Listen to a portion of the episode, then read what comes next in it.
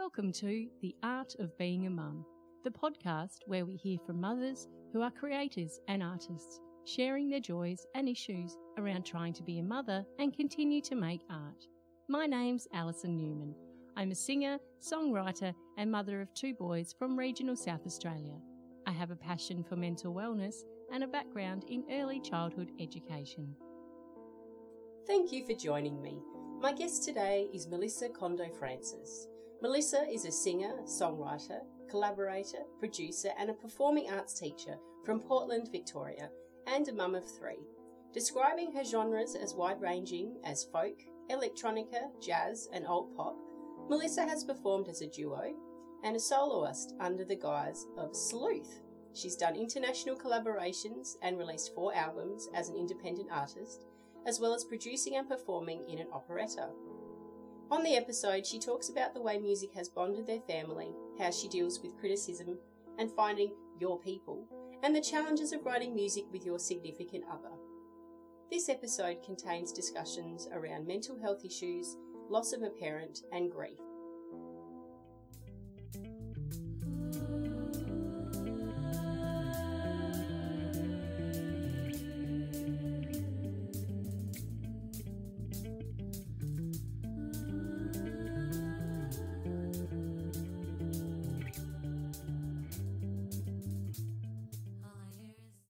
Melissa. It's great to have you on the podcast. Thanks for coming on today.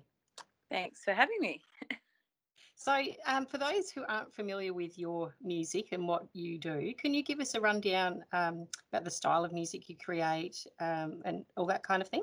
Yeah, so I perform and write under the artist name of Sleuth, um, which is kind of a bit of a parody harkening back to my days in the police force, actually. Um, but I, my music style would be eclectic, really. I've done everything from um, sort of folk music to electronica to hardstyle, um, drum and bass. Um, what else would I have done? Oh, I've. I've got a lot of jazz elements to quite a bit of my music uh, as well, and probably the more um, prolific music or the stuff that's been out there a little bit more um, than the other stuff than the back catalogue uh, would be alt pop. Um, yeah, it's it's yeah, it's really, really. Um, I have actually been openly criticised for not picking a particular genre to stick with, but I actually like it. I do a lot of international collabs with um, different artists, and they're from all sorts of different genres, which is great. So uh, it keeps it interesting, and it really um, pushes my creativity. I think to be able to write to different styles. Mm, keep yeah. keeping it mm. keeping it really interesting. Yeah. How'd you first get into music? Oh, I've I can't remember a time when I haven't been a musician. I I learnt piano from age three, so sort of earliest memories. Um, piano from age three till about oh, I did formal lessons till I was about 15, 16 years old. Um, and yeah, I pro- just stuck with that really, and and a lot of music theory. Um, had a, a fair amount of personal family stuff go on for about a decade after that, um, which meant that I was sort of not playing music or writing. Um, and I never really, in that decade, pushed myself to do anything musically. And then just found myself in a sphere, I guess, after um, after meeting my husband, where I could pick it up again, uh, which was great. So from about age 26 onwards, um, just re-fostered that that love of music again um, and threw myself into it guns blazing wrote four albums um, did a couple of reasonably reasonably local regional tours um, and yeah I was, I was probably a bit old really to be um, and I say that with a big smile on my face because um, I don't believe in age defining how creative you can be but yeah I was probably a little bit too old to be marketed um, that successfully to the current pop scene, but that's okay. Um, doesn't it certainly didn't stop me doing what I was doing, and I, I guess I was very fortunate that I could write music as a hobby, um, which allowed me to be a lot more authentic with what I was writing rather than try and um, write to a contract um, to feel obligated to push out the music. I just sort of got on a creative wave, wrote it as long as the wave lasted, and fortunately, um, the rate the wave sort of has subsided a little bit about oh, probably the start of 2021. Um, I stopped. I, I, I, haven't. I haven't actually released anything of my own um, since then. I've, I've released collaborations with other artists, but I haven't. Um, I haven't written anything since Lux was finished. That was my fourth album. So just having a bit of a rest at the moment and dealing with COVID and dealing with other other scenes in my life at the moment that are uh, taking a little bit more of a forefront.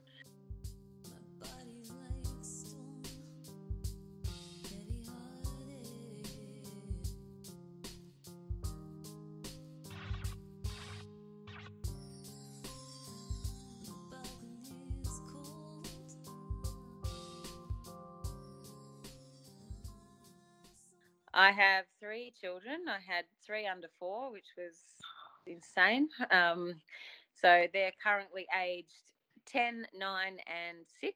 Um, so my daughter is 10, and my two sons are nearly 9 and six and a half. And they are in, yeah, grade 4, 3, and 1. So they're, um, especially with remote learning in Victoria because of lockdowns, it's pretty mentally consuming to try and get them through a school day at home. Um, yeah, they do amazingly. I think we, I was fortunate enough to be blessed with a, a very large extended um, in-law family, and so they've had a lot of one-on-one time. They've had a lot of reading. They've had a lot of um, the early groundwork done. So they're actually, I think, probably a dream realistically to speak up to homeschool, but uh, it doesn't feel like that a lot. But yeah, I think they're they're amazing. Yeah. So where did the having your children fit in with doing your music?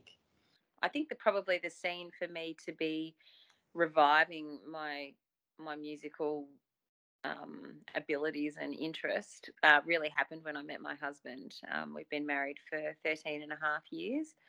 Um, and that love of music has never really left me but i sort of didn't have any um, space to really inject any any deliberate effort into it or any sort of passion. Um, obviously a piano is not that easy to transport to various different rental properties and that sort of thing. So my my family piano stayed with my dad um, and i've only just last year got got the piano. Um, but i've been playing on synths and everything since my husband actually gifted me one. Um, my kids, I had uh, sort of, I started having children about two and a half years into being married. Um, so my husband and I were writing mainly folk music together um, and just playing very sort of small, intimate restaurant and bar gigs in the local music scene which incidentally I found super hard to get into.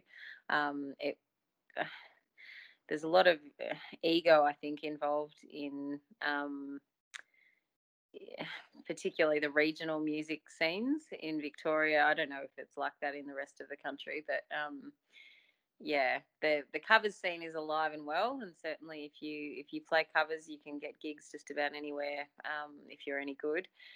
But to play original music, it's really, really hard to garner a local following. Um, so that that probably was a factor, I think, in um, in it just being sort of more smaller, intimate stuff at first. Um, and then I had my children, wrote music at home around doing all of that.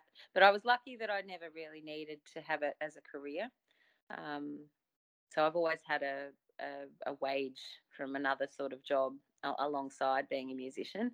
Um, but I think I was fortunate as well that uh, when I did invest money into the music, I was able to do it under a performing arts business, um, which was one of my side jobs.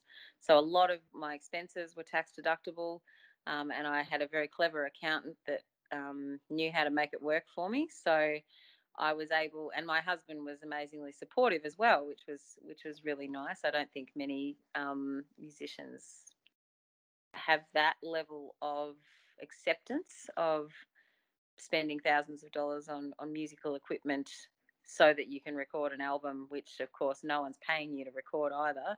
So then to produce CDs then costs thousands of dollars more.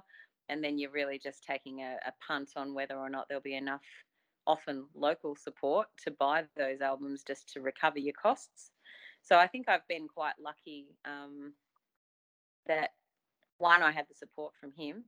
Um, and then secondly, I was lucky enough to have won a couple of competitions which funded the subsequent album that I was about to release. So I released um, my first, my debut album, Umbra Anima, which was very favourably received, which blew my mind. Um, I got a five star review from a, a, Geelong music publication, um, an independent music magazine, which just I, I, did not expect that at all. I remember getting the email with the review and just bawling my eyes out in the kitchen because it had been thousands and thousands and thousands of hours of work, unpaid, um, nearly like oftentimes causing a lot of marital tension because of the amount of focus and just sheer ignorance that I had of whatever else was going on in my family um, scene because I'm pretty singularly focused like that. Um, I often shut things out. So I've had an amazing amount of support to allow me to do that for periods of time. So those albums um, were partially funded by me winning competitions, uh, which was nice, uh, and then also the sales of um, CDs, which I don't recommend doing either. Like I, I, I must admit, I have chosen a medium to produce albums which is not really that financially viable, but I'm lucky that at least it's paid for itself. So as far as a hobby goes, it's not costing me any more money, which is nice. um, that sort of takes a bit of a, a strain off, but yeah, it, it certainly is a, a privilege that not many, not many musicians get to get to enjoy. I think.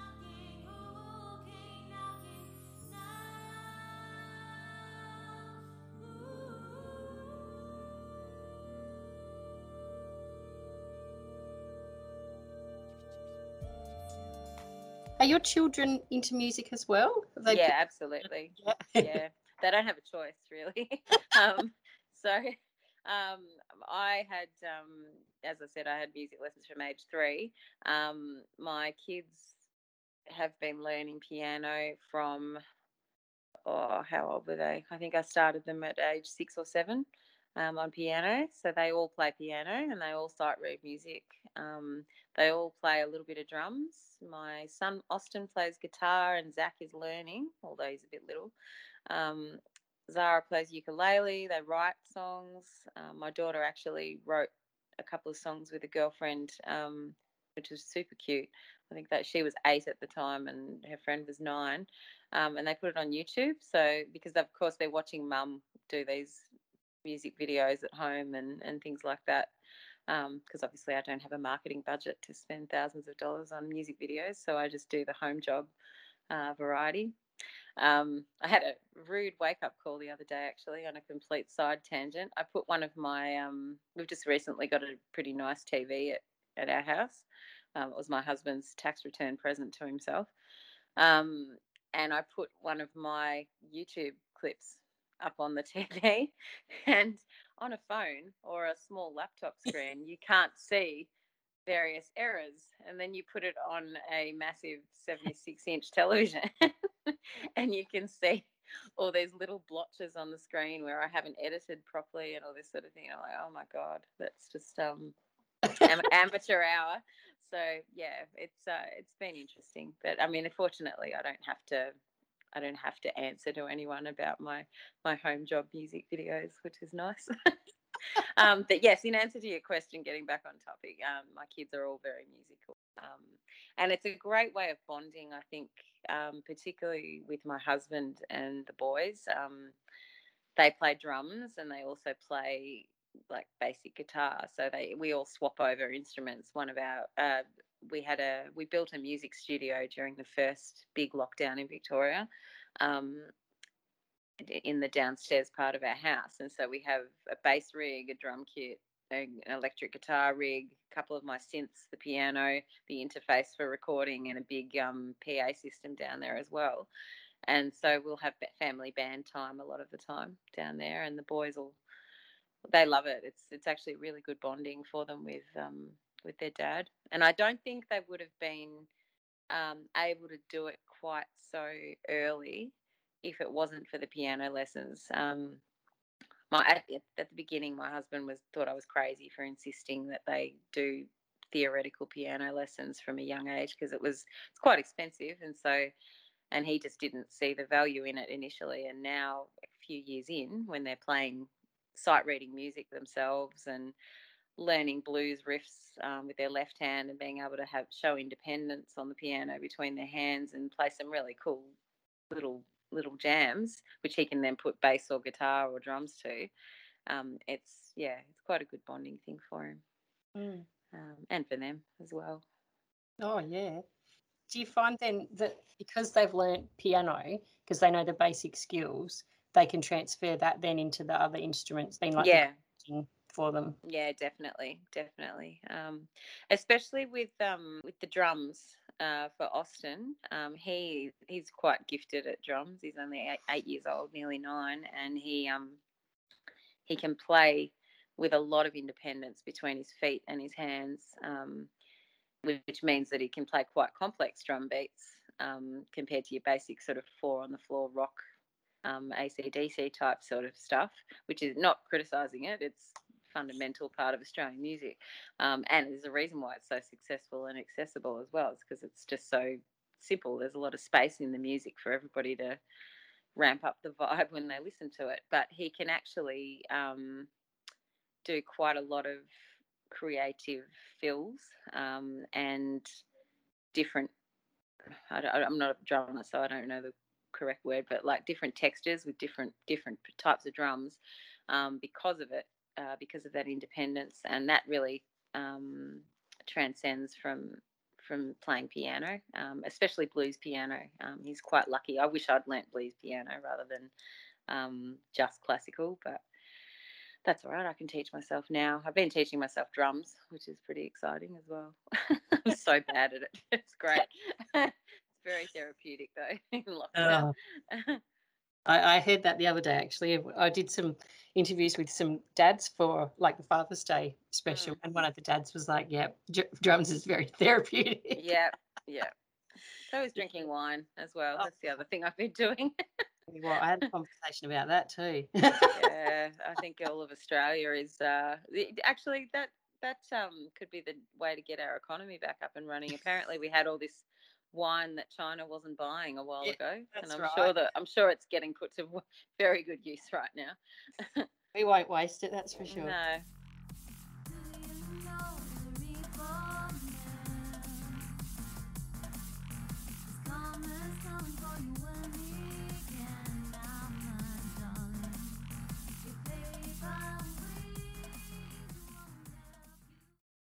Do, do the kids come along to gigs, or, or some of the kids, I suppose, with their ages? Um, they've seen you play live.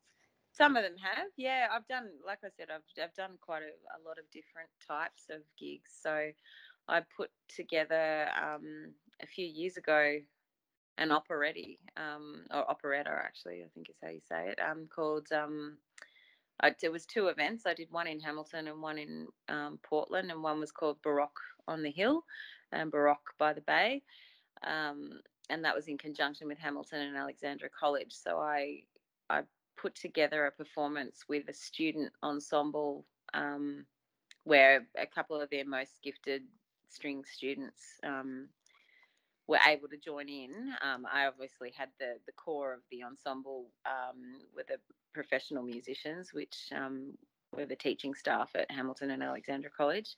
Um, and I had a, a singing student of mine, Madeline Meister, uh, perform the soprano to Stabat Mater, and I performed the alto part. And so that was the the settings for those two performances were in churches, um, one in Hamilton, one in Portland, and so the kids were able to come to that, which was really quite special for me because obviously there's a certain amount of discipline and rigor that is involved in performing a 45 minute opera.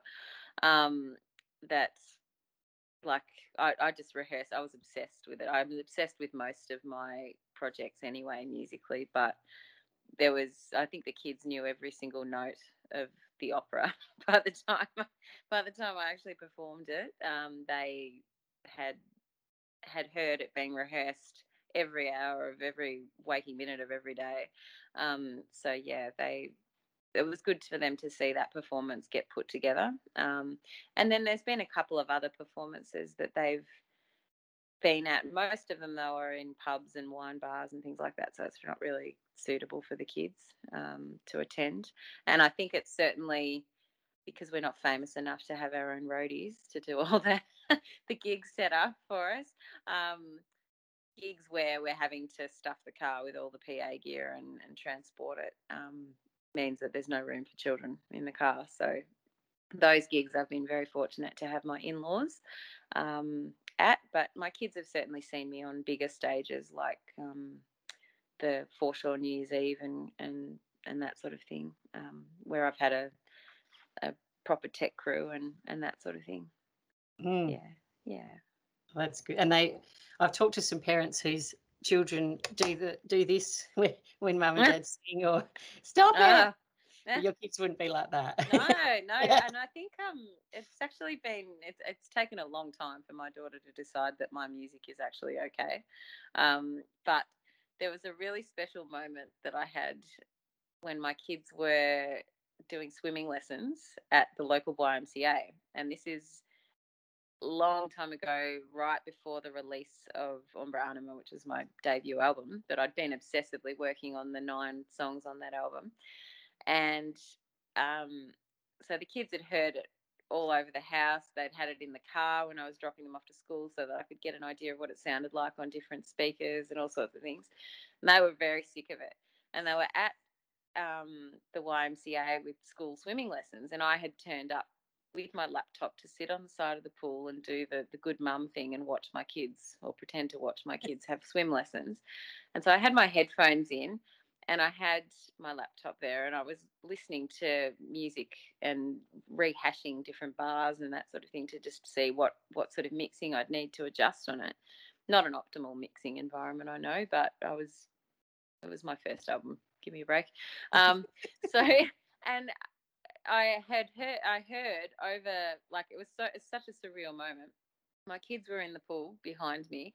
Um, I was sitting this poolside, and then all of a sudden, on the PA system of the YMCA, came blaring my song "In the Dark," and I didn't realize at first. I was sort because I had headphones in, and that was the song I was working on. I was like, Oh. "What's going on here?" Like, and I took my headphones out, and I looked over, and the local water aerobics class had chosen that song because they obviously knew I was there to do their water aerobics class too, and so they just blared it at the top of their at, of their system through the YMCA. And my kids, Zara in particular, was sitting in the pool doing a lesson, and she's gone, "That's my mum's song."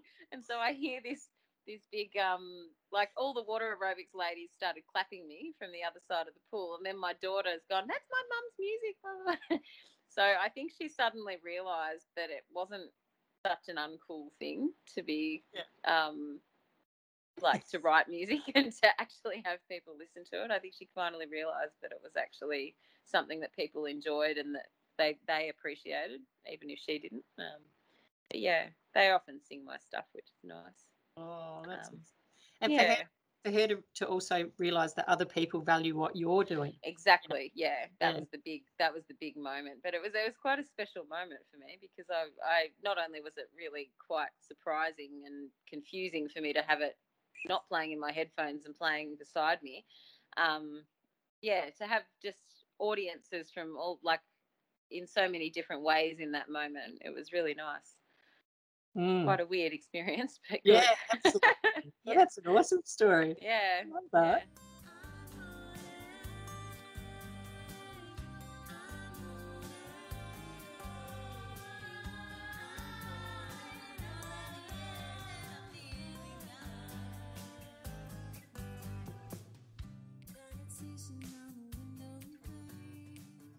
I talk to all my guests about mum guilt, and I put it in air quote. Mhm. What? How do you feel about mum guilt?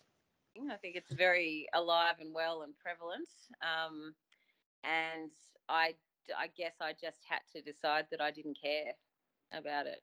Um, I have have actually had a lot of flack um, over the years for.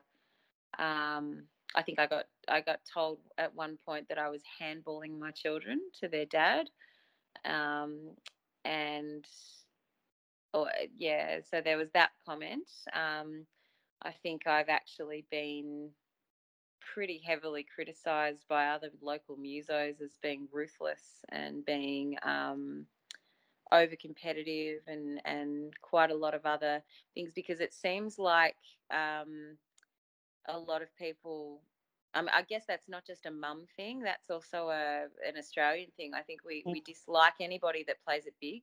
Um, we we have to play small um, because otherwise we step on too many people's toes. Um, and for me to sort of and and I really it really grated with me, particularly that one. I think there was this idea that I was um I was too old or I was too too aggressive or I was too um ultra focused and I needed to be sort of more um I needed to be more flexible on some things which I actually didn't think I needed to be more flexible on because they were my standards. Um, so I've had a lot of um, flack from that um, along the way. Uh, but I, as far as with parenting guilt and mum guilt, I think I've been amazingly lucky in that my husband not only understands music, so he had he was a bit of a rock star before I met him. Um, so he he'd been in bands for years. Um, he plays everything. So he plays drums, bass, guitar, sings, writes music, and he reckons he can't play piano, but he can. Mm-hmm. Um, he, he just doesn't play it as well as me, and so he considers that an abject failure because he's super competitive. Um, but yeah, he, um, I'm lucky that the two of us, both being musicians, um, value that highly. So he could see the value in what I was doing, um, and I think I was kind of lucky that I could lord it over him a little bit in the beginning because he he had his rock star years when I first met him. And so that consisted of band prac two or three times a week for hours, like come home at two in the morning. Um, it was a bit of a boys' club. Um, they're great guys, but it was very much I was the the good wife that that just sort of let played second fiddle really to it. Um, and I was pretty supportive. Like I was I was very enthusiastic about his music. Um, pushed his but pushed him to really push himself with it. Uh, was very supportive most of the time of band prac because I had my own obsessions at the time. I was right into fitness and running and, and everything. So I just, instead of playing music, I threw myself into that. Then we had babies, and of course, I was the only way that I could really sort of have any time was with him musically was to write softer, more folky sort of stuff that was just the two of us.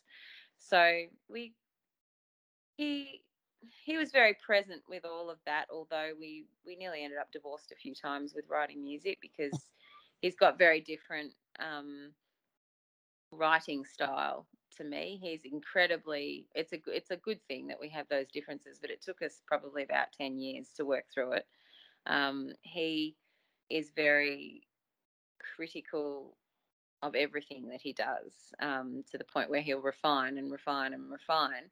Whereas he can play a couple of notes to me, and I just see endless possibilities, and I roll with with my creative vision on it. Um, and then he'll stop and start and go back and change, and it just pulls the rug. For me, it feels like it pulls the rug out from under my feet when, when writing, but it's because he he doesn't have the same way of, of visualizing. Um, and it was incredibly deflating to me over and over and over again. It was my fault because I didn't, what was, I don't know that was anyone's fault. It was just um, a mismatch in how we wrote music together. Um, and then when I started writing my own music, all of a sudden we had this freedom where he would criticize what I wrote in a good way, or critique it, I should say, not criticize it. Um, and I would take it on board and I would refine what I was writing and everything. But because it was my vision that I was working with, um, and because every now and then I would tell him to go shove his critiquing, um, and I and I didn't sort of compromise my what my vision for the song was, it took all the ego out of all the previous discussions, and we just suddenly like I I just I don't know. It was amazing. So I he's I'm very lucky that he's very supportive of my writing. He's not afraid to tell me if he thinks something should be made better, which is great because a lot of my stuff on Lux is hugely um, involving of him. Um, with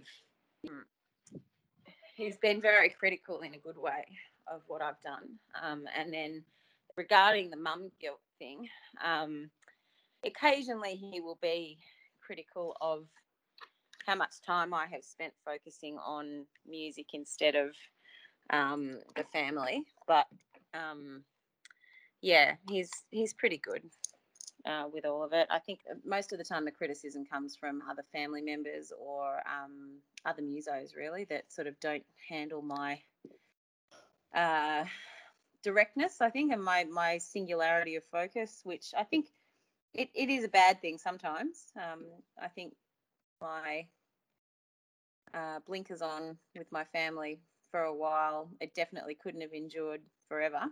But I think I've been very lucky that I've been allowed to have um, a season where my um, they've just let me ride the create. Talking about how you cop flack from people about your style, I suppose, and your decisions. When you got that feedback, does that drive you and make you oh yeah. yeah. Yeah um, so one of my songs um, on my debut album umbra anima is entirely written because of that. Um, it's called empty room. And uh, I think it was it was written in direct response to two people. Um, I'm not going to name them because I don't think it's very nice of me, but um, it was not. basically a big fu to to some people that um, had criticised uh, the way that I taught my performing arts students. Um, people that criticised the way that I was so um, uncompromising on certain things, um, and they they actually saw that as a real character flaw rather than a a positive thing as far as being disciplined and staying the course towards what you actually were trying to achieve. Um, I think there are streams where it does become a bad thing, but I don't think um, like I look at what I've achieved with um, with my, with my performing arts students and also with my music um, for such a like I've never had a grant paid to me. I've never had any sort of um, funding support from a label or anything like that. Um, and I've still produced four albums um, and been nominated for awards and won some awards and that sort of thing. So I think, I think considering all of that, I think I've done what I needed to do to do that, and I don't think that I've lost um, anything along the way, despite obviously upsetting a few people here and there that felt a bit threatened by it. Um, yeah, so that that song that definitely um, inspires me to to write. Um, I wrote "Empty Room" about that. I think. Um, what are the lyrics to that song? Those little things I do, um, the giving up of me just to prove to you that there's somehow sunlight breaking through. So, in other words, that that that, that whole verse is about me trying to prove to someone that I was a nice person inside um, and giving up on what I actually wanted to do and needed to do in order just to prove to them that I was a nice person. Mm. Um, and I just went, nah, I'm, I'm actually done with that. Like it feels like I'm living in a cage. Screw all of you. I'm just gonna, I'm just gonna do what I need to do. Um, and it took me. I actually needed to uh, work through it. It took probably a couple of days of being really, really um, like almost on the point of breakdown. I think I was really low from it because I really felt like it was a. I, took it. I took it on board too much at first, and I believed them at first. I didn't. Instead of actually going, hang on a minute, what's your motivation for having a crack at me? Instead of doing that, I actually took on board what they said way too much, um, and then I think I I think I just came to the realization that those people aren't my people. Um, they don't get it. They don't support drive and ambition and the pursuit of making something the best that it can possibly be, and they don't take feedback very well either. Interestingly, so yeah. Um, so yeah, that that was where I, that comes from. But yeah, certainly I have been uh, inspired by that. Mm. That's Maybe awesome. that's what I need. Maybe I need someone to mum guilt me, and then I'll write another album. Oh dear.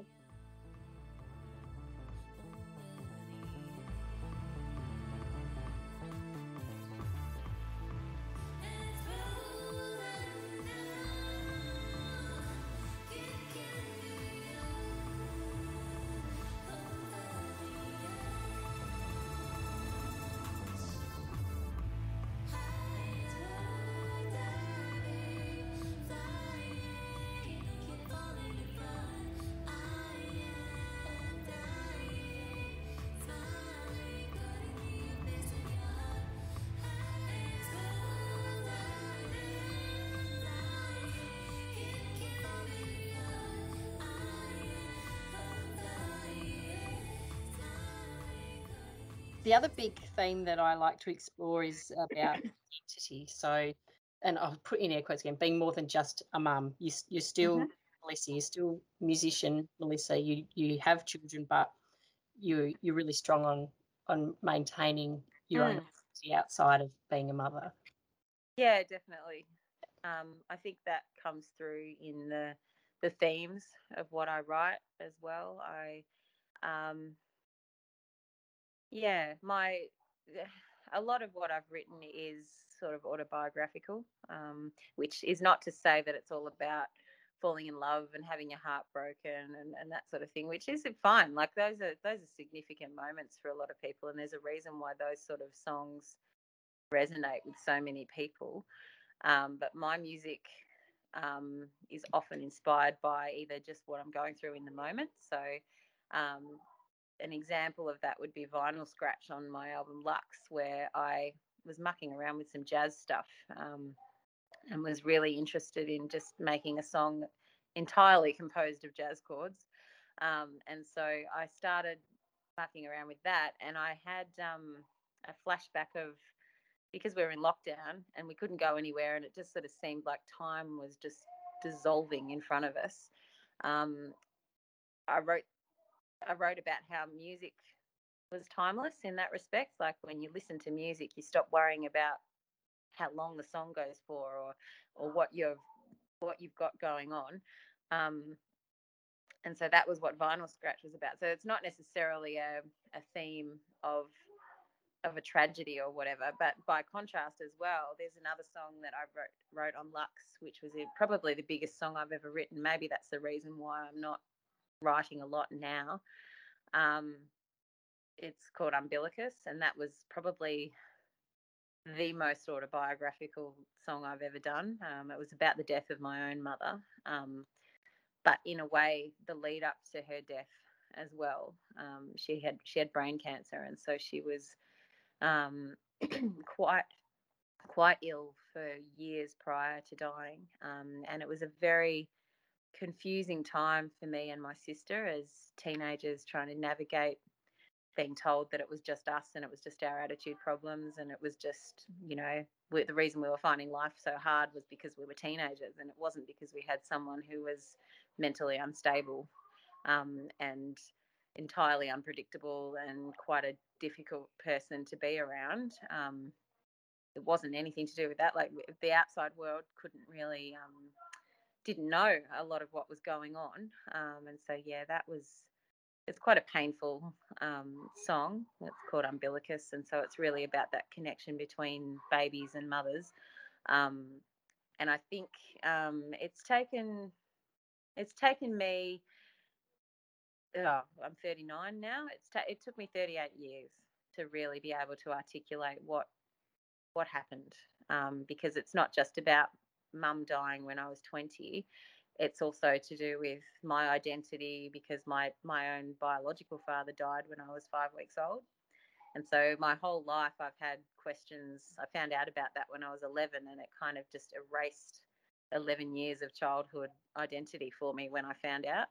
Um, my stepdad is an amazing man, um, and he was a great dad to me. He's a great dad to me still, but it was my identity that really just took a massive hit um, when I when I learnt of that.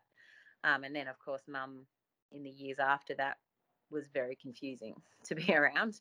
Um, yeah, so I think having children of my own um, in particular has uh, informed a lot. What, hap- what happened with mum has informed a lot of the way that I parent with my kids. I'm, I'm unfortunately very much like my own mother um, in a in a lot of firm ways with my kids. I hear I hear her voice coming out of me when I tell them off for various things, and I think I have much less of a sense of humour these days, um, which is very much like my mum. I think she would just would have been so bloody tired um, that that's where that lack of sense of humour comes along. Like my husband plays a lot better with my children than I do, um, which I I look at and I go, yep, that's my mum to a T. Uh, but yeah, the a lot of the more negative things I went through with mum um, definitely inform the way that I parent my kids. I, I sort of don't ever want my kids to feel confused about who they are and who I am and and what what I really think. I think my mum often toed the conservative line a lot of the time just because that was what the neighbours would want her to do. Um, and I don't think I'm like that at all. So those those little retaliations against um, against what I've been through, I guess, uh, come out. And umbilicus is is a lot about like uh, about that. I sort of felt like there was a, a large level of deception going on, not because mum was a liar, but because cancer and brain cancer turned her into someone that she wasn't. Um, and she did lie when she was really ill. She would make up things and then remember things differently to how they actually happened and, and all sorts of really confusing stuff. Um, and then try and tell you that you were wrong because you were only 15 and don't answer back and that sort of thing. So it was, it was a really, it was, it was probably the most difficult thing that I've been through. Um, and that mm. comes out in that song.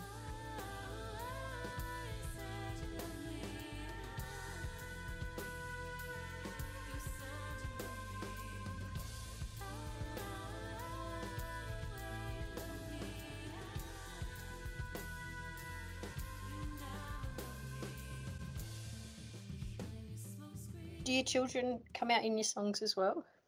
Quite a confronting thing to have to think about. Actually, I don't know that they do a lot. Yeah. Um, probably because my kids are a huge source of joy for me, um, and they are they are a joint project, I guess, as well between me and my husband. And music for me is quite a selfish pursuit.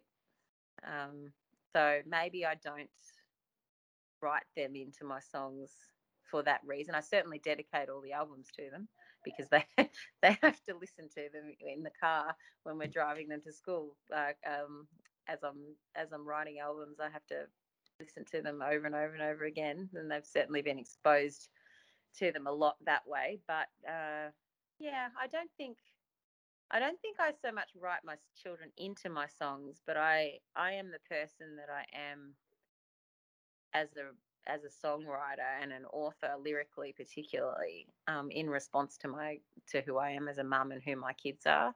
Um, there's there's a song I wrote called Boy Who Cried Wolf, um, which is quite a partly a political song, um, and it was written as part of the Me Too movement, um, when all these women were suddenly coming out and saying that they had been uh, sexually assaulted or um, oppressed or prejudiced against because of not um, putting out or they'd, they'd just been sub- subjected to sexual abuse in their careers um, and had, had were now speaking up.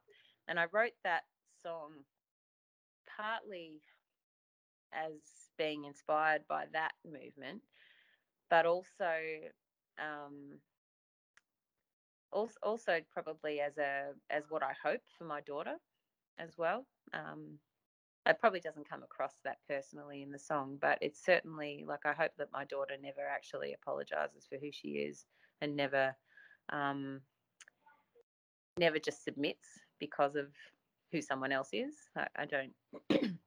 yeah, I don't know if it comes across that personally in the song, but yeah, that certainly I um had her in my mind when I was writing it a lot of the time.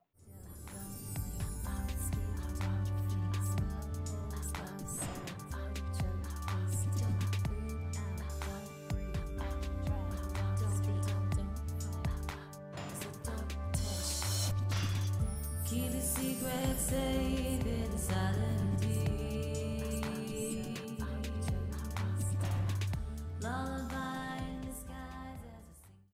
love to write more um, more jazz uh, pieces. I've been listening to.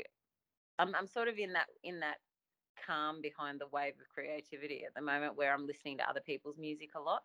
Um, and vocally, I I think there are some areas where I still need to build a bit of strength in my voice, which, um, yeah, I've been I've been pushing it certainly singing um, singing different techniques and different types of music. So I'm really kind of focusing on all of that. So there might be some more cover um, cover work done. I think um, if I can if I can ever play again. Um, but yeah, that may, maybe uh, maybe some more alt pop um, style music. I think I've been listening to a lot of Hayley Williams um, lately, just because she's got such an epic voice, um, and trying to improve a bit of brightness at the top end of my voice. Um, just listening to her and singing along with her stuff. Um, and my husband has been very accommodating and playing a few few of her songs acoustically. So we've been whiling away a bit of the time uh, musically that way. Uh, I haven't hopped on the piano for a few weeks now, other than to play some classical stuff. I'm just wanting to focus a bit on my tech, my technique. Um, so I've been playing a bit of Mozart and a bit of um, yeah, just some classical stuff, just to try and get my speed up again. Mm-hmm. Um, because my fingers are actually for a pianist, I've got quite arthritic fingers. Um, but yeah, it, it's all right. We'll improve again with a bit of practice.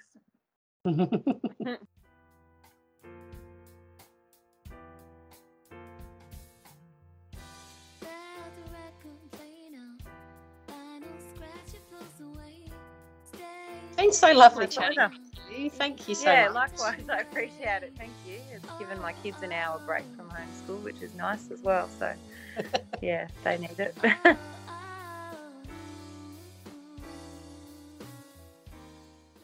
If you or someone you know would like to be a guest on the podcast, please contact me at the link in the bio or send me an email at alisonnewman.net.